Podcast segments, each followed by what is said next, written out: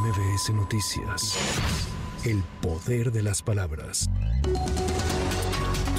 La noche de este martes, familiares y amigos de Dante, Jaime, Roberto, Uriel y Diego, desaparecidos desde el viernes pasado en Lagos de Moreno, Jalisco, se manifestaron en las calles después de participar en una misa en el Templo de la Merced y a la espera de que se les informe si los restos calcinados encontrados en un vehículo corresponden a los jóvenes desaparecidos. Enrique de la Madrid quedó fuera del proceso interno en el Frente Amplio por México. El comité organizador dio a conocer las cifras de los estudios de opinión que se aplicaron en todo el país para seleccionar a los tres aspirantes mejor posicionados en el bloque opositor. También se informó que Francisco Javier García Cabeza de Vaca asumirá la coordinación de las mesas de expertos en materia de seguridad. Las dirigencias nacionales del PAN, PRI y PRD anunciaron la incorporación del ex gobernador de Tamaulipas, quien se mantiene fuera del país ante las investigaciones que abrió en su contra la Fiscalía General de la Adán Augusto López respondió a Marcelo Ebrard, quien el día lunes aseguró que la pelea está entre él y la ex jefa de gobierno Claudia Sheinbaum. López Hernández dijo que respeta la estrategia de su compañero de contienda, pero que no les vaya a pasar como en la canción de Cornelio Reina. Así lo dijo. Hay que ser respetuoso de lo que el pueblo opina. Yo por eso me burlo de las encuestas que publican. Ya les dije dónde Universal, Reforma, Economista, Financiero, Televisa, Latinus, que hablan de que uno o una va hasta arriba, que está en las nubes. Esas son encuestas anímicas. Como dice la canción, no les vaya a pasar eso de que, bueno, pues nombre de facilito hay que seguir la huella de la que las paga o del que las paga. No le vaya a suceder como dice la canción de Cornelio Reina, me caí de la nube en que andaba como 20 mil metros de altura. gracias. Por tu culpa, ¿cómo es?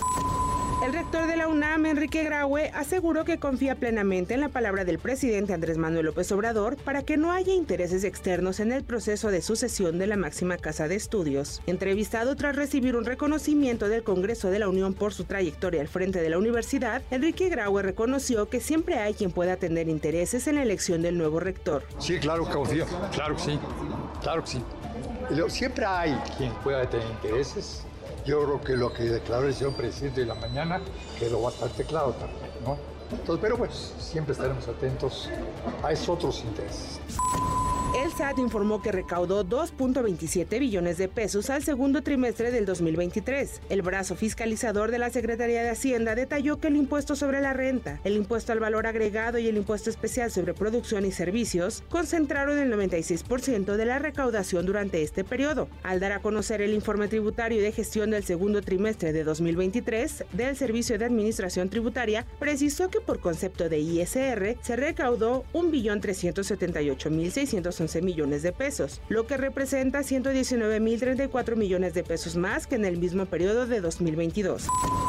La sexta conferencia vespertina en Palacio Nacional, la titular de la Secretaría de Educación Pública también manifestó su rechazo al llamado que hicieron integrantes del PAN a padres de familia para que destruyeran los libros de texto gratuitos. Me parece que sería muy, muy lamentable que haya alguien que secunde alguna idea de quemar libros. Simple y sencillamente no me cabe en la cabeza. Creo yo que esa no es una forma de cuestionar, no es una forma de crear, no es una forma construir. Esta es una actividad que simplemente yo no la comparto. Luego del hallazgo en refrigeradores de al menos 13 personas desmembradas en Poza Rica, Veracruz, el comandante de la Policía Municipal, José Antonio de Luna, renunció a su cargo tras estar tan solo un mes con 14 días en el puesto. La mañana de este martes fue difundido en redes sociales un video donde los hijos de la alcaldesa de Mitonic, Chiapas, Maruca Méndez, así como el tesorero del mismo municipio, piden a la funcionaria y a su esposo Fernando López López que regresen la cantidad de 5 millones de pesos para que puedan ser liberados. En el mensaje en idioma sotzil, los hijos de la alcaldesa señalan que fue su papá quien robó el dinero, junto con el tesorero, por lo que suplican devolver el efectivo que serviría para obras de la comunidad. Para MBS Noticias, Anaí Cristóbal. MBS Noticias. El poder de las palabras.